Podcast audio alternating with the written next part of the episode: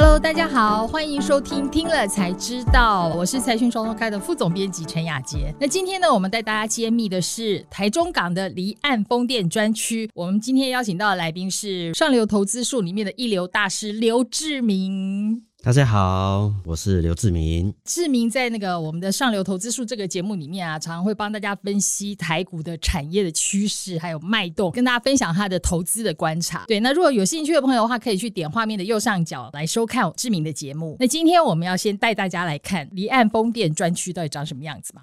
那所以我们会分成三个部分。第一个部分就是台中港的离岸风电专区现在到底是什么样子。第二个部分就是离岸风电产业要进入黄金10年咯，而且它的前景是媲美半导体的。第三个我们就要来看一下，如果你是要投资风电产业的话，那长期应该要观察注意什么，我们就要来请志明来跟我们分享一下。其实大部分的听众都是会去台中港的三井奥莱，其实你只要从那边往外看，其实你就可以看到台湾离岸风电的未来的潜力是如何。它其实现在已经有在台中港边有个预组装的一个工厂，那其实你往海边望去的话，你就可以看到一支一支的水下基础的钢架已经架在那个旁边，然后都是50公尺以上的，你可以看到他们预组架水下基础的那个已经在那边开始要预注。那等到它装好以后，先测试好以后，还会运到彰化或是海边去，真正的组装在台湾海峡旁边，装在海里面。对。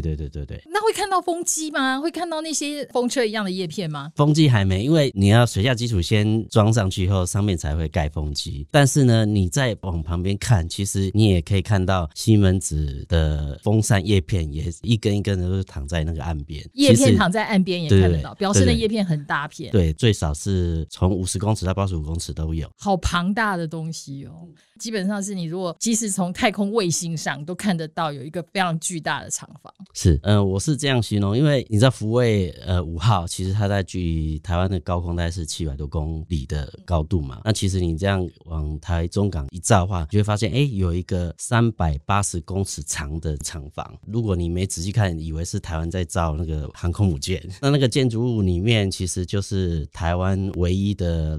local 天利离岸风电的叶片厂。像天利离岸他们是在去年的时候就找了大概30几位的台湾公司去丹麦，一样就在丹麦的工厂做叶片的制成，经过了1年以后陆陆续续回到台湾，然后4月的时候就会开始跟丹麦来的公司一起来开始制作叶片。那他们预计是在6月的时候会有第一支的台湾 local 的叶片制造出来，那一组可能6月或7月就可能会完成，就是会有到3片叶片，然后组成一支风机。那价值是在它是台湾第一支国产制造的离岸风电的叶片。那我觉得台湾这个产业未来会不错的原因，是因为刚好在2016年那时候英国脱欧，那时候其实英国在离岸风电它本来市占是有大概欧洲3成，它原本是最大的，然后突然因为脱欧，所以它不知道未来会怎样，所以说这些欧洲厂商就必须往外去赶快找下一个客户。对，后来发觉刚好我们小英台湾在推这个离岸风电，所以他们就陆陆续续来台湾，不管是设厂或是跟技术合作，所以才有这样的欧洲的离岸风电的相关的重要零组件到台湾来设厂。你刚好就开了我们第二个题目的头，就是我们要讲台湾的离岸风电现在是进入一个不一样的时间点了。之所以台湾的离岸风电可以开始来迎来这样的转捩点，你刚才说了第一个原因，就是因为刚好当时英国脱欧，所以让欧洲的这一些离岸风电厂商他们开始到处寻找新的海外的客户，台湾是在政策上最积极推动的嘛，刚好那个时间点抓住了这样的契机，所以以后可能也不会有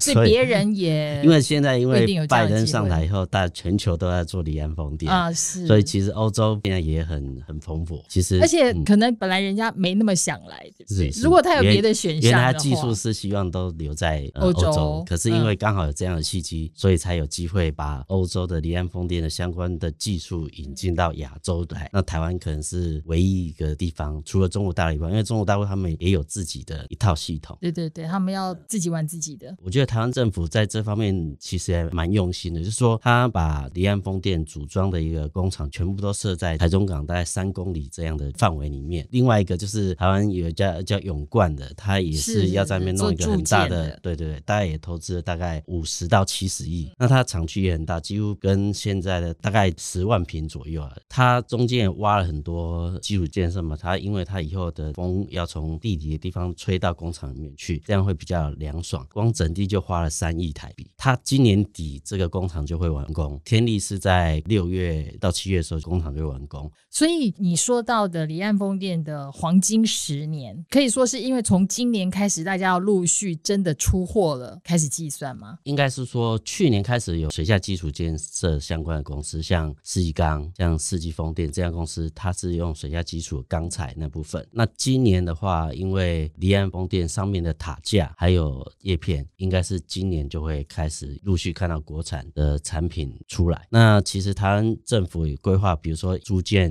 永冠，然后工厂的旁边就是西门子的风机的组装厂，在1公里远就是一个塔架的，这叫做世纪华城的工厂，大概投资38亿到40亿左右。再过去一点就是天力的离岸风电的厂房，看起来就是从已经是一条龙了，对，有这种一条龙的规划在里面。关键是它离台中港不会超过2到3公里的距离。那你想看一支叶片大概是85公尺，你要从那个工厂运到台中港，如果是在别的地方可能都要管制，但是它都在那个厂区里面。其实天力的老板跟我们讲说，他只要转2个弯就到了。这还不是关键，就是因为台湾现在规划是到2025年是 5.7G 嘛，可是第3轮的规划是可能到2035年可能会到 10.2G 以上，所以说这样看起来光台湾的外海大概至少有1000支的这个离岸风电，1000支。不只是这样，日本也要规划的容量大概跟台湾差不多，韩国也比台湾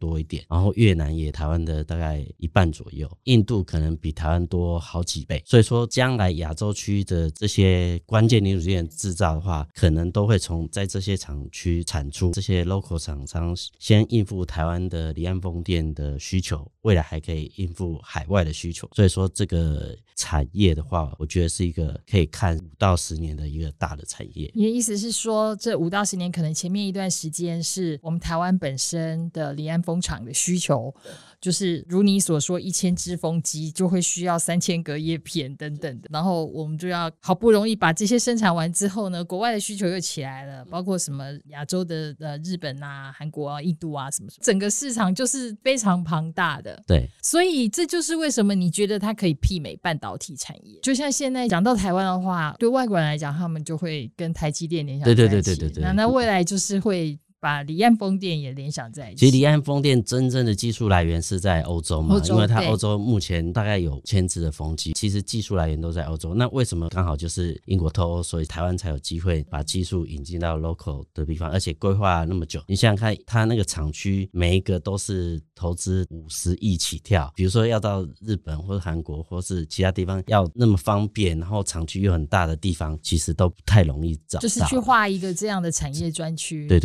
不太容易，不是一件容易的事。然后重点是它这个如果是设厂之后，现在开始生产，其实你的新的设备已经开始折旧嘛，等到海外需要的时候，其实你厂房的还有设备折旧的竞争力又比其他想要新设的这些公司又来得好，将来就是它的竞争力可能会比其他的地方都要好得多。所以台湾等于是提前了大概2-3年的这些做准备，然后所以我们真的是超前部署，对，应该是超前部署。不只是这些零组件的生产，其实还有什么保险啊，还有金融的相关的这些服务啊，都是一个很大产业，这都是投资，都是加起来都是上兆的。所以它真的是一个对于改变产业结构、带动经济发展很重要的一件事情。没错，像过去可能台湾其实没有这个产业嘛，可能是这2年才开始有。从苗栗的外海你就会看到很多风机已经开始在转，那都是比较小的，那是上尾那时候投资的嘛，示范风场，对，示范风场，那其实规模都比现在规划都小很多，但是它其实已经带动了这个台湾绿能产业从无到有的一个，对，因为有这一个示范风场，大家可以知道说你这台湾海峡发电的效率是如何，刚好有这机会，刚好台湾的风工厂很好，刚好欧洲的厂商要来台湾寻找机会，然后台湾的政府又在台中港这个区域弄了一个这么大的产区，我觉得这个环境是非常好的。那我就要来问你了今天的第三个重点，就是这一些可能成为护国神山的在这个产业里头啦，未来对的，好，未来的护国神山。然后我们在这个零组件厂里头啊，我们不知道哪一些是真的是那一座山，或者是只是山上的小石头的话，对。但是事实上呢，这一些业者很多其实股价都已经涨了一大截。对，是。可是我们虽然知道它有很蛮被看好的长期趋势，但是你会在投资上怎么样建议我们的读者、我们的观众？其实我自己在采访几个，比如说新竹科学园区那时候设立的时候也是很多风沙啊，然后台塑那个外海的那个，那时候王永庆有讲说，他那边设那个台塑六轻厂也是很多风沙。其实风沙其实就是从沙子变成一个制造地方重要的重镇，就是万丈高楼平地起，都是一个黄金的地方。所以我们要在还有风沙的时候赶快去就对了。现在其实才刚开始而已。那你现在回想说，你现在去投资台积电、投资联电，其实它都已经经过20年的发展了嘛。那当然，因为台积电它制程一直提升，所以变世界第一，所以它市值一直增加。可是这些公司才刚萌芽而已。其实它未来还有5到10年的发展，应该是说，因为520快到嘛，然后我想小英总统也会持续推动离岸风电的发展，现在值得投资的机会是蛮多的。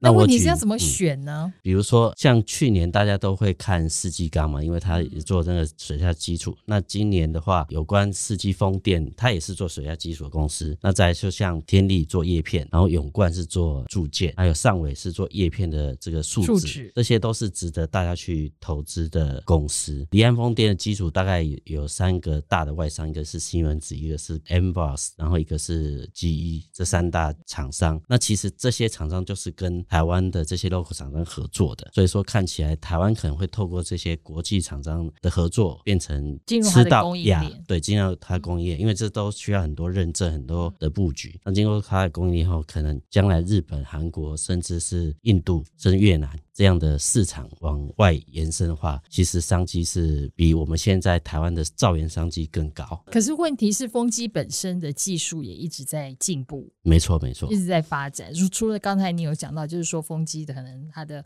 容量也在大型化当中，然后而且我们知道好像现在从最早期是固定的，现在已经听说新的风场都有出现浮动式的。是，其实在欧洲现在开始测试一个浮动式的风机，特点是因为它其实就是一个浮在海面上一个很大的船，所以它会随着海飘啊，它不会飘，它会因为有个还是会固定啊，对，会固定在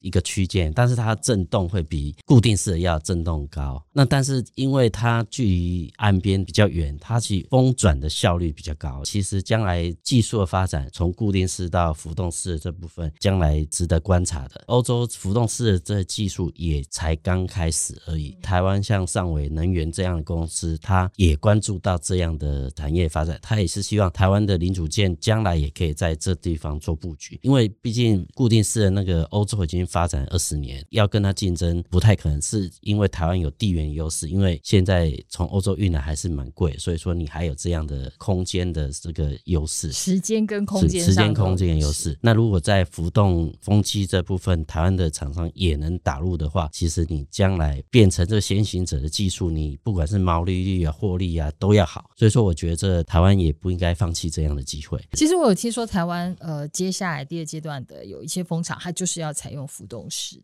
的风机，那个肯定应该也是要在台湾生产吧，做测试，对，台湾测试，台湾生产，所以说我觉得这是一个很大的商机啊。其实这关键还是在美国拜登总统他推动绿能嘛，绿能产业这方面除了离岸风电以外，它的发展可能会比过去要快很多，所以说厂商愿意在这个领域投资的那个金额，可能是过去大家想象不到的。谢谢志明今天来跟我们分享你在台中港看到的第一手直击报道。我必须要建议大家说，不要错过台湾这次新的黄金产业的投资机会。如果你错过20年前半导体的投资机会的话，其实这是一个很好的时机。那就谢谢志明，也谢谢各位收听今天的节目。那 YouTube 的观众呢，请记得帮我们按赞、订阅、加分享。如果你是听 Podcast 的话呢，那不要忘了订阅还有给我们5颗星哦。听了才知道，我们下次见，拜拜，拜拜。